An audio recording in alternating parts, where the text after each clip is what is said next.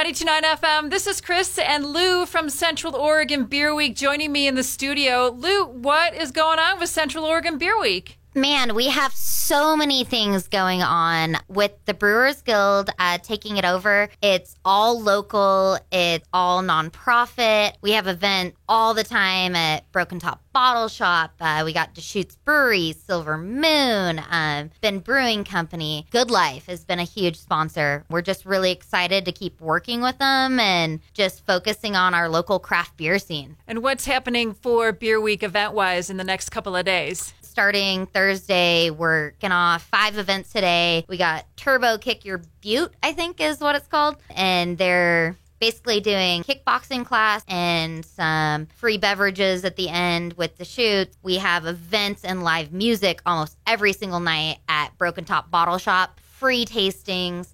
We got Immersion's second anniversary coming up. Uh, that's going to be Friday and Saturday. We got Smash Fest, which is single malt, single hop Fest at McMenamins. So you're welcome to check out everything on both our website, Facebook page, Instagram. We're posting. CentralOregonBeerWeek.com, right? Yes, CentralOregonBeerWeek.com. All right, Central Oregon Beer Week underway right now, and we're going to be giving away some beer swag as well in the next couple of days on 929. So look on our Facebook and Twitter feeds for that. Thank you, Lou, for coming into the studio. Appreciate it. Absolutely. Thank you for having me, and cheers to everyone that participates during Beer Week. Cheers. 929.